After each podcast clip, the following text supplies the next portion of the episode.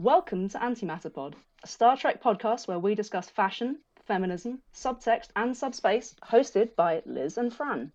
This week, we're discussing Star Trek Discovery Season 3, Episode 10, Terra Firma, Part 2.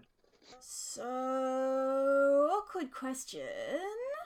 Did you assassinate Annika and take her place? Okay, so first of all, I feel like I should probably clear up that that was definitely my mirror counterpart, and uh, all Okay. all uh, reports of my nefariousness have been greatly exaggerated. right, well, that makes it okay. I mean, if mirror did it, then what can you do? Absolutely, I can't be responsible Yeah. for everything she gets up to. No, no. In seriousness, Annika is off dealing with a family emergency, and this is a hobby, so it takes second, third, fourth place to that. But I felt like this was going to be an episode worth talking about as soon or soon after it came out. And I also thought we've spent so much of this season uh, reading out things Fran has said, using her ideas as talking points. Maybe I should just ask Fran to step in? And, and I'm very grateful that you said yes. I'm I'm delighted to be here. Honestly, very very happy to be here. So nice. not what, what turns out to be less nice is spending months in the mirror universe. Uh, we've both written a lot of fic about how it's not a very nice place to stay long term, and yet I was really surprised at how harrowing this episode was to watch. It, it is, isn't it? It's the second she got off that shuttle in the last episode, having you know having spent Mm. an entire what series and a bit complaining about how terrible the Prime verse was. She got off the shuttle and went, "Oh, this is the bad place. this is this is it. Wait, hang on." And yeah, but it is genuinely harrowing, and it's not. It doesn't pull any punches. You know, No, and I think last week we had the pomp and circumstance of ceremonies and ridiculous poetry, and this week is just relentless torture and unhappiness. it's a lot less camp. A lot less camp this episode. Yeah, they really leaned into making it serious. Yeah, I mean, you know, you have the opening with Michael being thrown into the agonizer booth, Mm. which is it's and it's brutal. It's absolutely brutal. I remember in season one, behind the scenes, Jason Isaacs was saying, you know, I played the the agonizer scenes like I was going through terrible, unspeakable pain, and then Ellen Landry steps out and her ponytail is still intact, and uh, they really went with the former rather than the latter for Michael. They did, and and and just sort of watching her deteriorate as it goes on and on and on and on, and it's oh no, gen and genuinely, genuinely horrible. And, and the worst part is, it's Georgiou doing this out of a weird kind of love. And I've seen a lot of people going, "This is a terrible redemption arc. She's a bad person." I mean, it's definitely the Mirrorverse, and yeah, th- this idea that Michael will only react and respond to violence. It's really sad. It's actually genuinely sad. And it doesn't even work. It doesn't work. That's that is the worst bit. The worst bit is that yeah, Michael Michael learns absolutely nothing, and Georgiou has to kill her the same, just the same. Oh, No, it's it's it's terrible. But I feel like for Georgiou, this is the beginning of her redemption, not the end. You know, she's sort of gone through this passive thing the last season and a half where she's around good people and she's treated well and we've seen her respond to that and that she kind of secretly reluctantly likes it, but in her own context, she is still not making moral choices. And yet at the same time, how do you make a moral choice in the mirror universe and survive to the next day?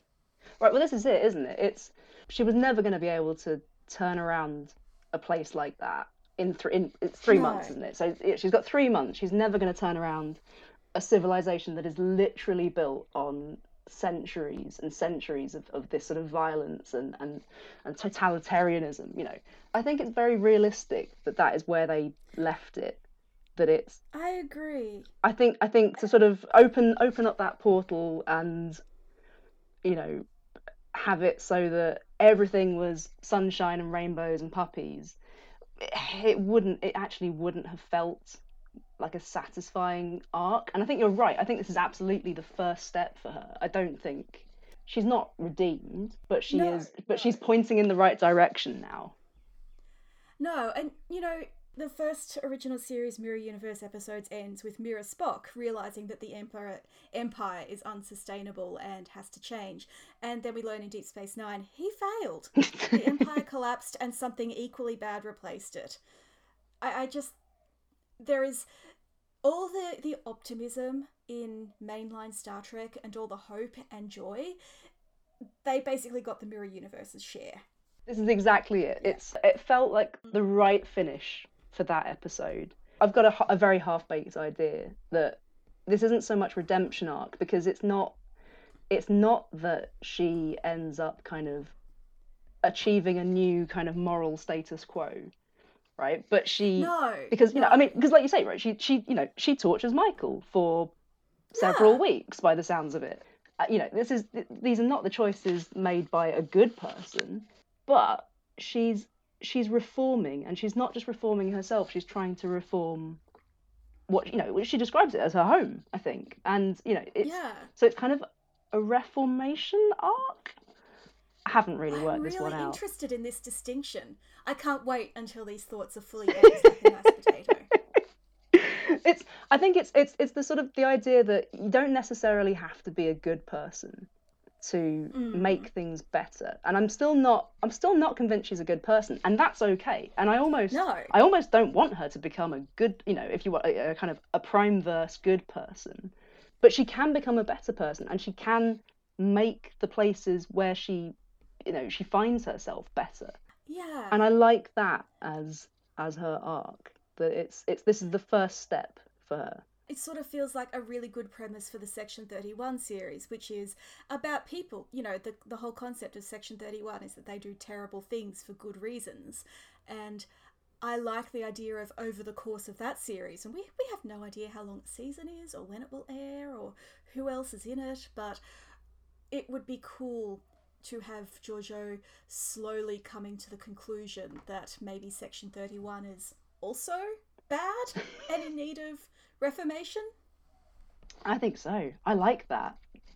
I like that a lot. I think I think the best and most convincing redemption arcs are the ones that don't happen overnight, and a, a slow burn is perfect.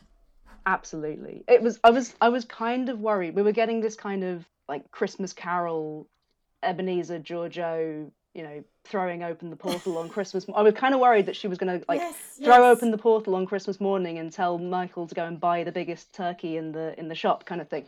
So I was I was genuinely quite relieved when that didn't happen and she kind of, you know, that she did fail. I think it's important for her to not, you know, Yeah. that, that she couldn't fix everything by herself, you know, in 3 months. And how much failure has she really experienced in her life? I, I feel like the betrayal of Michael and Lorca is it.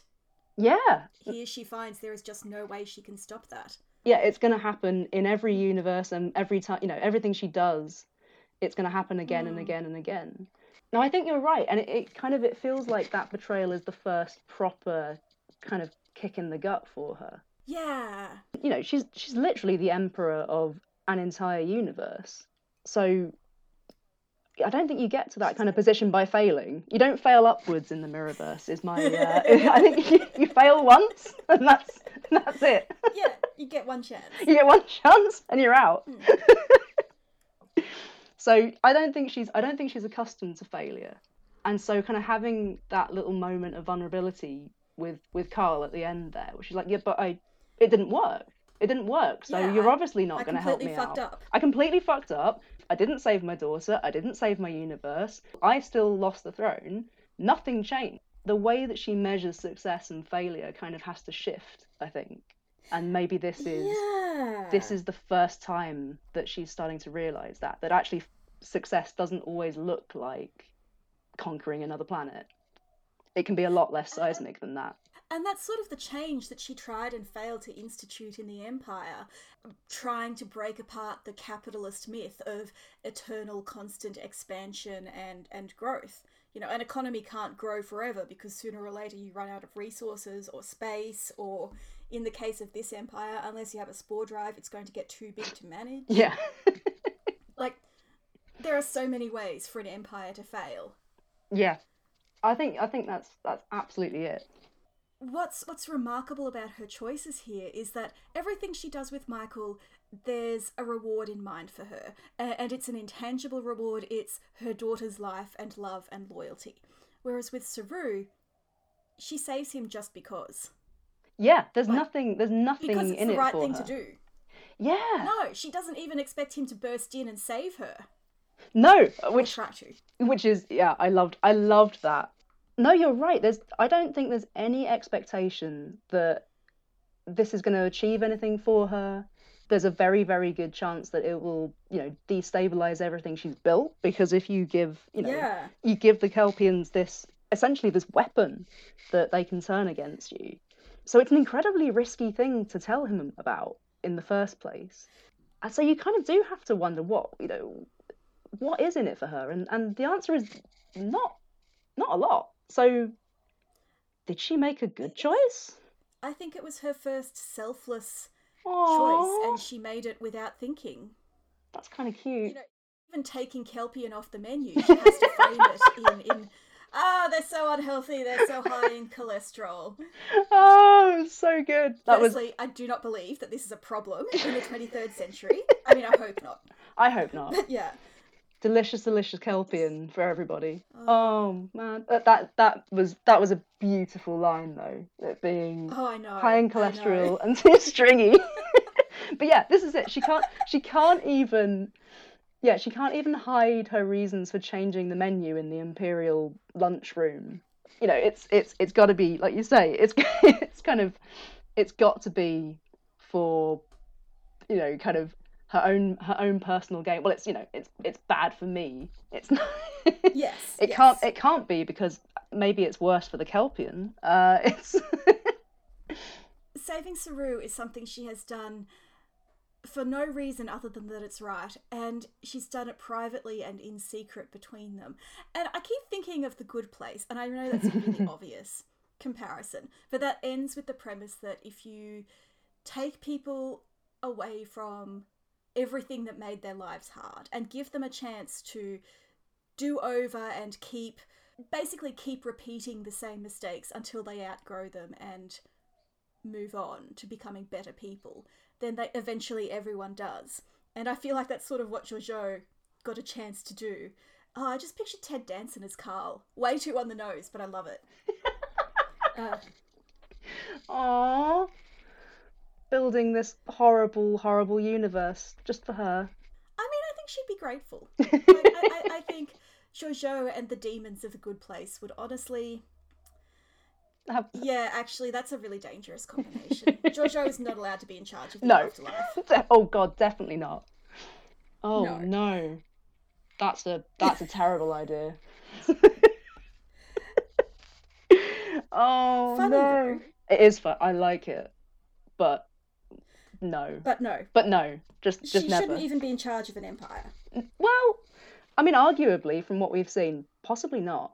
And yet, is there anyone better? Well, I mean, that is that is the real question, and I suspect that the answer is no. Possibly Saru Mm. now. Yeah, I like the hint that uh, in this fork from the mirror universe, he's going to lead more slave slave rebellions, and maybe this is why when Kirk and everyone land in the mirror universe ten years later, there aren't any slaves. There we go. I think that's it. I think you've I think you've just you've just hit on it. Yeah, I'm a genius. Uh, my groceries have just arrived. Uh, keep recording. I'll be back in All five minutes. See you in a sec. I'm back. Hello. Uh, the cat has moved into this room, so if he wants to go out again, there'll be another interruption. That is that is absolutely fine. So, to sh- shift sideways a little, Duggan, totally Harry Mudd. Yes. Absolutely. I there's there's no other explanation, is there? Uh, nothing I can think of. I have to assume that Rainn Wilson was unavailable and they had to fill in, get a fill in. It must be because otherwise we've got this complete, like you, like you say, sidestep is the right word because we have this character we've never heard of who just turns up uh, in his rubbish shuttle uh, with his cheap cheap repairs, gets captured and gets shot all in the space of three minutes. Yeah, he's even wearing sort of a cheap knockoff of Harry's first outfit. He's got a bit. There must have been an original draft knocking around somewhere that is, yeah, it's Harry Mudd. However, Yeah. I do, Mm. I will admit that I the the one thing that I really liked from the the terrible uh, series of, of comics that was set in the Mirrorverse after season the, the tie-in comics. Um, yes. Succession. How glad are we that they're not canon anymore? Oh wow, I am so well. They might be canon in another universe. That's the, that's the only thing we're not we're not clear on. there's another there's another fork, and they are they're canon somewhere. And in one of those Yeah. one of those mirror verses, Mirror Harry Mudd is is uh is an absolute sweetheart who acquires through probably terrible uh you know back channels, but he acquires toys for the refugee children and. I do, I do actually really like that Mudd. Yeah, yeah. I think it's in some ways too obvious to say that everyone who is awful in the Prime universe is a real sweetheart in the Mirror universe, but that Mudd specifically was kind of delightful. It, it really was. It really, really was. However, I absolutely would have been fine if he had shown up in Duggan's place. oh yeah, I'm flexible. That's fine. yeah, yeah. And I feel like Harry Mudd and Gabriel Lorca are inextricably entwined in any timeline. and I'm not just saying that because I know you ship it. Liz, I cannot believe you've broken the sanctity of the Google Doc. How could you? I am pretty sure I've discussed in the past that you should, or on this very podcast, behind your back, I have revealed. Curse your inevitable betrayal. Oh, it's true. I'm going to admit this in public. Hmm. So I mean, mostly, I do. I do have a, a terrible, shameful ship, which is Prime Lorca with that that Mirror Mudd from the the terrible, terrible Mirrorverse tie-in comics. Um, I mean, but I do. he needs allies. He needs allies, and Mudd is a brilliant foil. A brilliant, Yeah. terrible foil. A- and such is his relationship and chemistry with Mirror Lorca that you have to assume that that transcends universes. right? Yeah. They're gonna want to. They're gonna want to kill each other in every universe. It's it's a great. It's a great relationship. Their love transcends dimensions. Oh, Just this ask is on- Harry. this is on the record now. This is this is a disaster. oh, it's all come unravelled. Uh, no, but we don't get Mudd. We get Duggan, and I really can't see how it, was supposed to be anything other than Harry Mudd. No. Uh, I love Duggan because he shares a name with sort of the quasi companion of a 1979 Doctor Who serial that I love, in which Romana, who is a time lady, is paired up with a dumb blonde private detective who punches things a lot named Duggan. That's perfect. And I love him and I kind of ship Romana Duggan a bit. And so, purely because of that completely unrelated, totally different character, I will allow Mirror Universe Duggan. You know what? I think that's completely legitimate. That's fine. Thank you. I mean, I've loved things for stupider reasons. Haven't we all? Yeah, yeah. Uh, can we talk about Vicar and Mirror Lorca doesn't appear yet tells us all about his priest fetish? Okay, Vicar, I laughed so hard that I missed the rest of the conversation and had to I had to rewind and watch it again because I couldn't breathe. It was I you know what? I I I make no apology. I am an unapologetic, unrepentant Lorca fan. So cards on the table. That's that's where I'm coming from. There is to me the only thing better than than bringing Lorca back purely to have Michelle Yeoh outclass him and then stab him through the heart one last time is to roast him for two episodes, um, mercilessly, yeah, like drag out his priest fetish, and then just not bring him back at all. And just be like, yeah, no, I know. this guy is so unimportant to these women's stories Right. that we're just not gonna. He's not. He's not coming, guys. Like he's just. He's not. He's not important, and that's beautiful. And I really, It's, I it's really, really, fantastic. I really like that and respect it as an artistic decision. And I love the implication that he's at some point been hanging out on Risa and, and like getting a message from from Detmer like, uh, "Come quick, Michael is in the agonizer. She's going to reveal all." And he's like, "Hmm, new communicator. Who dis?"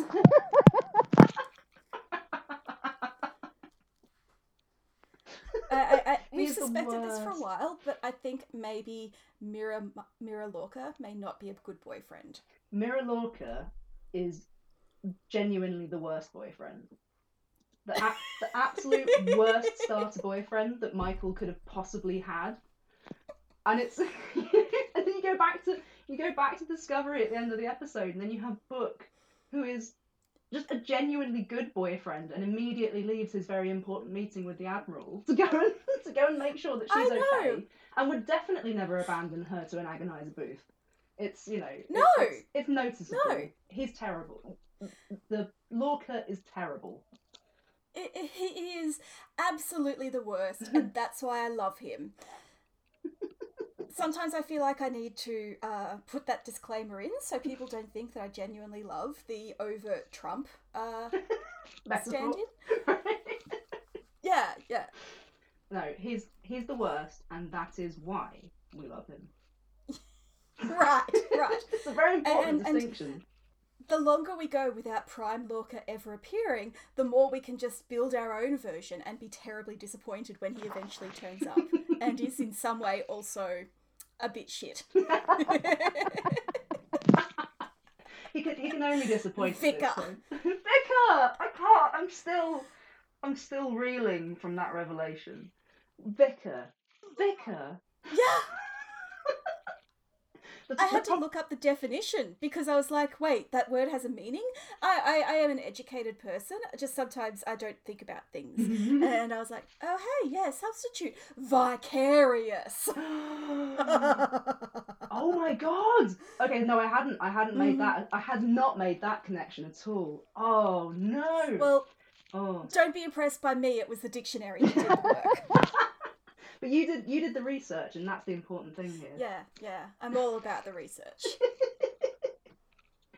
Oh, I just Vicar. I the problem was I immediately. I think the thing that the thing that really tickled me about Vicar was not the was not the vicarious link, which is now also tickling me quite a lot. But the the Mm, thing that got me was just imagining him in like bunny ears at a terrible Bridget Jones's diary tarts and Vicars party, and that was it. And I was gone. There was. Okay, see, I was thinking of that movie early in Jason Isaac's career where he plays a priest. he does play a priest. Yeah. And I'm like, I strongly headcanon Lorca is Jewish, mainly because Jason Isaacs is Mhm. Jewish. This does nothing at all to uh, change that headcanon. Ugh, I just. Where would you even? Why would you make that your your secret call name? I don't. He is he is terrible. He's even bad at names. he sort of set himself up for his crew on Discovery, and particularly for Michael, as sort of a sexy paternal confessor type. Oh, no. Like when you think about it, it really makes sense. But you're just like, mate, stop. please, um, please don't. Yeah. Yeah. so tangentially related to Lorca, but also very much not. I do enjoy that Ellen Landry keeps coming back to, to be killed. But uh, uh, but it was a particularly great this last two weeks to see her completely separate from Lorca.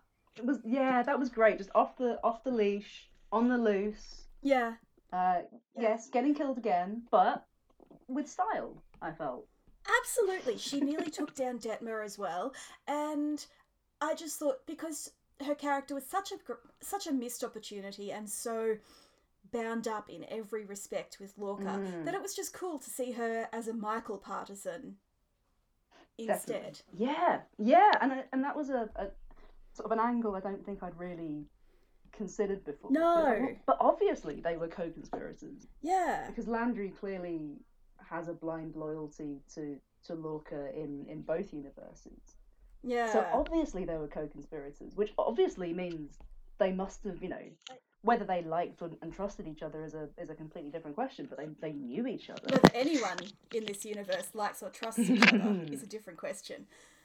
But yeah, I just thought that was that was cool, and I love the idea that every every two seasons, Ellen Landry comes back, dies horribly, and off we go again. Yep, that's it. That's it's in her Like, contract. Yeah, I like Rekha Sharma. I think she really deserves a show where she doesn't die. Uh, but you know, i- if as long as Discovery's around, she can make guest appearances. Pop back, die again. Mm, mm, I think mm. she's I think she's great, and she was she was such a a force in the what th- three episodes that she was actually alive in, and and I think it really was two. was it two? Yeah. So she's a real like more. force. It does seem like more, and that's it. I think it's you know she she she makes such a big impression, dies horribly, comes back briefly, makes another big impression. More than any other character they could have brought back. Like it's cool to see human Airiam, but we don't see, for example, human Ash Tyler. We don't see Cat. Neither of our fics have been Jossed. Have you noticed this? I was so relieved. Yeah, yeah. Mine are as just now as they were two weeks ago, and I'm really happy about that. I, I'll be honest. I spent a large por- portion, portion, portion of this week just absolutely in in terror that Prime Lorca was going to turn up, that Prime Lorca was going to come back, that something something was going to happen to completely change the elaborate head cannons that you know I've been I've been devising. I'm so so relieved. So, yeah, uh, yeah, absolutely. high five. Although now I'm now I'm picturing a timeline where uh, somehow Jojo brings Mirror Lorca back through, or Prime Lorca back through the Guardian, and he's just like, "So I'm in the 32nd century." Which I mean, that would have that would have uh, certainly made I think all of our fics completely alternative universe. oh, more more than they were to start with. I just like the idea. I feel like someone needs to walk onto Discovery and go, "Guys, is it possible that Saru is not good at his job?" And yet, I had no problem with Saru this week. I was I was about to say I this week might be the first time that I've actually felt a little bit sorry for him because Yeah. look he he genuinely did did do what Vance told him to do. You know, he was he was working on Vance's mission. He was you know uh, following orders, and sort of now it's his it's his week to be told that he was doing things wrong. Um, so I did Yes. I did feel the thing with Vance is that he he turns up and then he kind of blows hot and cold. So Yes. he was all kind of all for the mission last week. Was it last week? Mm. I've lost track of, of, of time on Discovery, but they, you know, he sends them It's off on- 2020. 2020. I don't even know what day of the week it is, let alone what time it is up in the 32nd century. But Uh, You it's know. Saturday here. don't confuse me. it's allegedly Friday, late Friday night here. right. I don't know how time zones work, and I definitely don't know how time travel works. So Vance turns up last week, sends them off Yeah. on this mission to go and rescue the Kelpians, or whatever is happening over in the nebula where the A plot is allegedly happening. And then he turns up this week and he's like, "What you doing? What you doing? Looking in this nebula, guys? What's this? What's what's happening?" And he's like, "You you sent us. You sent us. He's even kind of racist all of a sudden, being like, Are you sure you're not just biased because there's another Kelpian? And I thought Saru was managing that really well. But it's not just this. It's like the other week he was like, Under no circumstances can you start a war with the Emerald Chain. And then a mm-hmm. week later he's like, Okay, so we're sort of at war with the Emerald Chain, but that's okay. Yeah, We're- we'll handle it. That's, that's totally totally fine. Off you go on your on your side quest, and we'll we'll deal with the big Yeah. war that's suddenly happening. Yeah. So I did feel sorry for him, for Saru, Yeah. not for Vance. I was kind Yes. of annoyed at Vance. I still like Vance and I still think he's an interesting character and I, I hope they don't kill him because I really cannot lose another admiral. but I I just don't think he's much good at his job either. no, it's he's definitely struggling, but Yeah. Uh, and I wonder if that's sort of part of the problem with the Federation in this era that because they literally live in a bubble, they're sort of not very experienced at thinking outside the box, as it were. I suppose it's it's the thing of you know he's not had any resources to work with. He's not had a box to think out of for, for so long. Yeah. That these these kind of upstarts from from 900 years ago suddenly turned up and turned everything upside down for him. So I do, you know, I do I do kind of feel sorry for him. They have definitely complicated his job, but Oh yeah. you know, a, li- a little bit like you, you, you probably shouldn't or can't fail upwards in the Empire. I sort of feel like you shouldn't fail upwards in Starfleet, even if you're in the 32nd century and there's only like five people left in Starfleet. It's Mm. seems it seems like maybe he's he's somewhat underprepared for these kind of complicated decisions that. Are I just want to point out that the Starfleet Admiralty is the very epitome of failing upwards. I think they've had two competent admirals in there in the entire 50 years of the franchise. Did they blow both of them up? I think so, yeah. Oh man. So yeah, you're right. It's a rough job. It's a, it's a really rough job. oh, I just yeah, I I can't figure Vance out. I really really can't. I sort of I like him one week and then he sort of yeah turns. He's not. You can't, I can't really read him. I can't figure out. I can't figure out his motives at all. You know, one of the reasons Kat works so well as a character is that she has a, had a connection with Lorca beyond the professional. And that goes with the other successful Admiral characters Forrest in Enterprise and Ross in Deep Space Nine. They had friendships Mm. with the show's captains, or evil, shitty Mirror Universe captains, as it turns out. And, and Vance is an interesting guy, I assume, but he's played by Oded Fehr, so maybe I just like his face. But there's no connection there. No, it's it's yeah, it's purely it's purely professional, and he just kind of he turns up to tell them off every now and again, and he doesn't seem Yeah. to. Yeah, I think that's I think that's it. I think you I think I think you're right. It's he he's not interested particularly in getting to know them as a you know as a crew.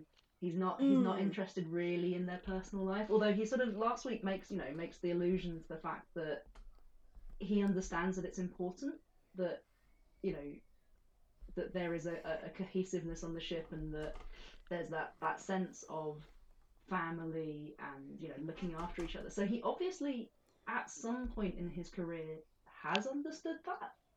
But Yeah. it, it's it is it is odd to me that he yeah he he really hasn't made much effort to get to know them at all. I think it's also that we only ever see him in professional contexts, and there's never, you know, Vance is woken in the middle of the night by a com from Discovery or anything like that. There's no Hmm. chink in his armor, so No. to speak. no Is that racist? It doesn't sound good. anyway, I will I will consider that offline and maybe edit that out. Anyway, what, um, what made Kat work is that she had vulnerability yes from Lethe. Like she was established as a strong character and then she's made vulnerable. Vance has never been vulnerable. No, I mean he's definitely got he's got blind spots, but he yeah he's not been allowed to be as rounded a character yet. I would say it's it's getting Yeah. there. Like there, there are sort of hints of, of something that's going on underneath, or you know I mean we we Mm. had the burn, but the the burn was 150 years ago, so we can't really expect that that was a kind of a direct trauma to him. So I don't think it's it's that, or at least not that directly. But there's obviously something, there's some loss or some, you know, uh, some regret that they're hinting at now. Yeah, we've not, because I we've not want been to know allowed to about see that. exactly, and, we've, and we're kind of because we're not, like you say, we're not allowed to see him be vulnerable. It kind of it is it is quite difficult to like him wholeheartedly. Do you think what we need is for Vance to sleep with Saru? I do not think that is what we need.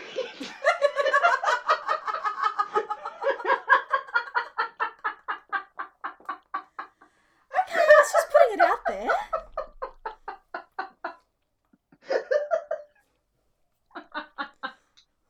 I mean, mean, if Vicar hadn't broken me, that that might have just been the final straw. Oh god. but oh oh. Um, look, no kink shaming, no um, no judgment. It's not. Mm. It's not what I would write, but I mean, who knows? Yeah, yeah. I don't think I ship it. I just think we need to uh, break him down a little. Mm, And if that means Oded Fehr gets his kit off, I mean, looking at that is a sacrifice I am willing to make for the sake of characterization.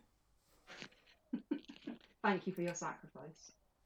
Thank you. I really appreciate that you appreciate I do. my work. but you know, I think you're right. A little, uh, you know, you know, a little, a little shot of him waking up, maybe with fewer clothes on than he is often seen Mm, with. You know, in the middle of the night, and, and maybe with a Mm. little bit of moonlight coming through the window, hitting him in Mm. just the right way. Mm. Maybe, maybe You know, they is- always used to put Patrick Stewart in like silk pajamas with deep V. that is absolutely what I want. Yeah. not there are not enough silky pajamas for men in this series is is actually my major takeaway from uh, from from my catch up. I'm watching I'm watching uh, well pretty much all of the series at the moment to try and catch up with Mm. everything everything else that's happened apart from Discovery ever in the world of Star Trek. Um, and I think my that is my biggest complaint that the future future fashion has stepped away from the silky blouses for men. I think that's a real oversight. It's the one complaint I would like to put at Gersha Phillips. Yeah. Yeah. Aside from Sir Pat Stew uh, in his prime, that's that's really just about it. I, I should have I should have gotten you to uh, introduce yourself at the beginning and describe your, your, your Trekkie background. Oh yeah, yeah. This is just random, this random person who's just shown up. you can do that now if you want. Yeah, yeah. Tell us because this is a great story and I love it. Tell us how you got into Star Trek. Oh, okay. I mean, I will start by saying that my motivations were not pure. Mm-hmm. I I heard, um, as luck would have it, that this actor called Jason Isaacs was going to be in this little Mhm. show called Star Trek Discovery, uh, and that he perhaps the rumors had it uh, that maybe he wore a uniform that was slightly too tight in some areas. Mm-hmm.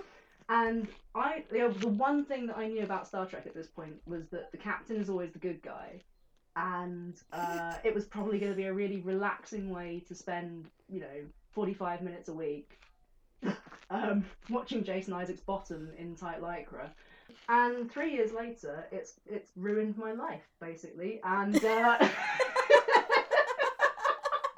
uh, so no, so yeah, it's uh, I I started watching because of Jason Isaacs. I didn't continue watching because of Jason Isaacs. Uh, he he dragged me You me. would have gone long ago. I'd have exactly. You know, he, he dragged me in kicking and screaming, but um, I'm I'm I'm here for I'm here for the universe now. So yeah, so I've been steadily catching up on what is it, fif- 50, 60 years of uh, a bit. a bit, some years of uh, some series. Uh, so I've now watched, uh, obviously, all of Discovery, all of Picard.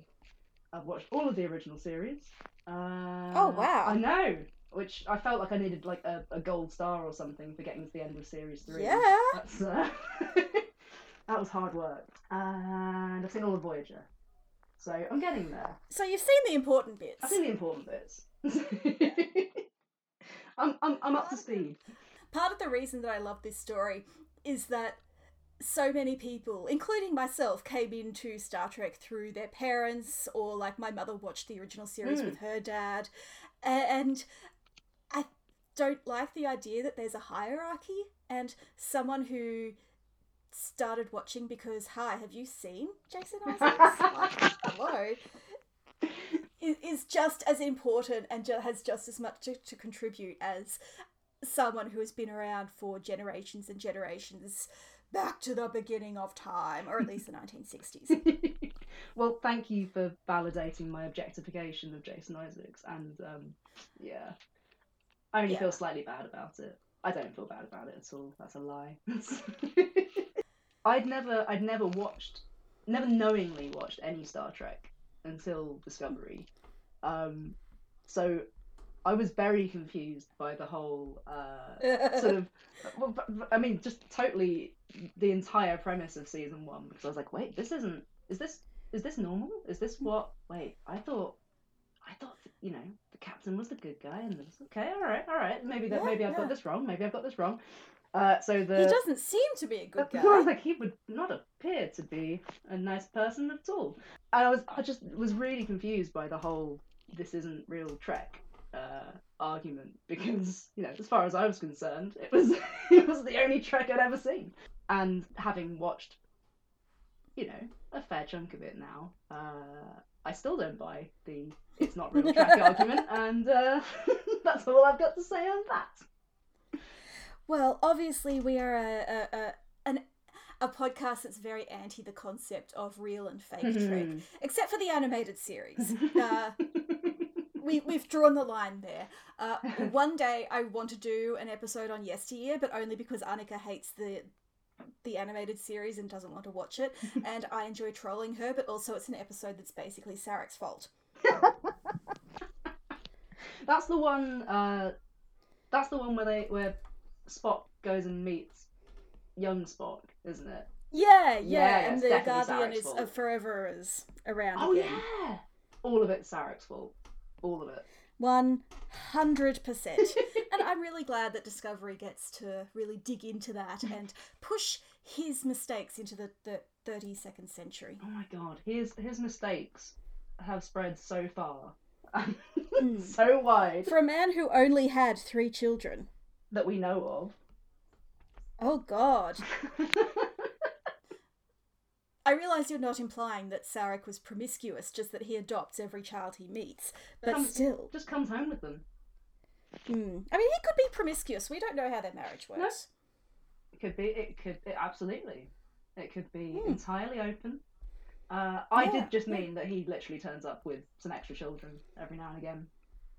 Yeah, and goes, okay, Amanda, these ones are. uh, I know you wanted to cat- get a cat, but I found this baby.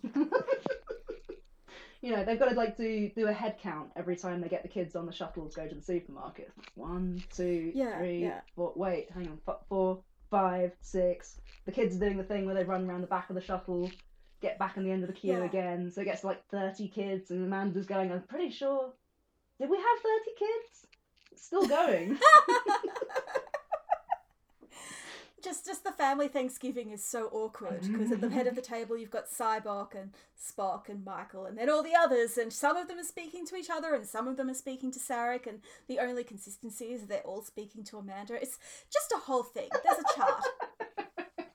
They're really complex. The fa- the family tree itself is quite straightforward. The family tree of who is speaking to who, it's like you need a map to navigate the family tree.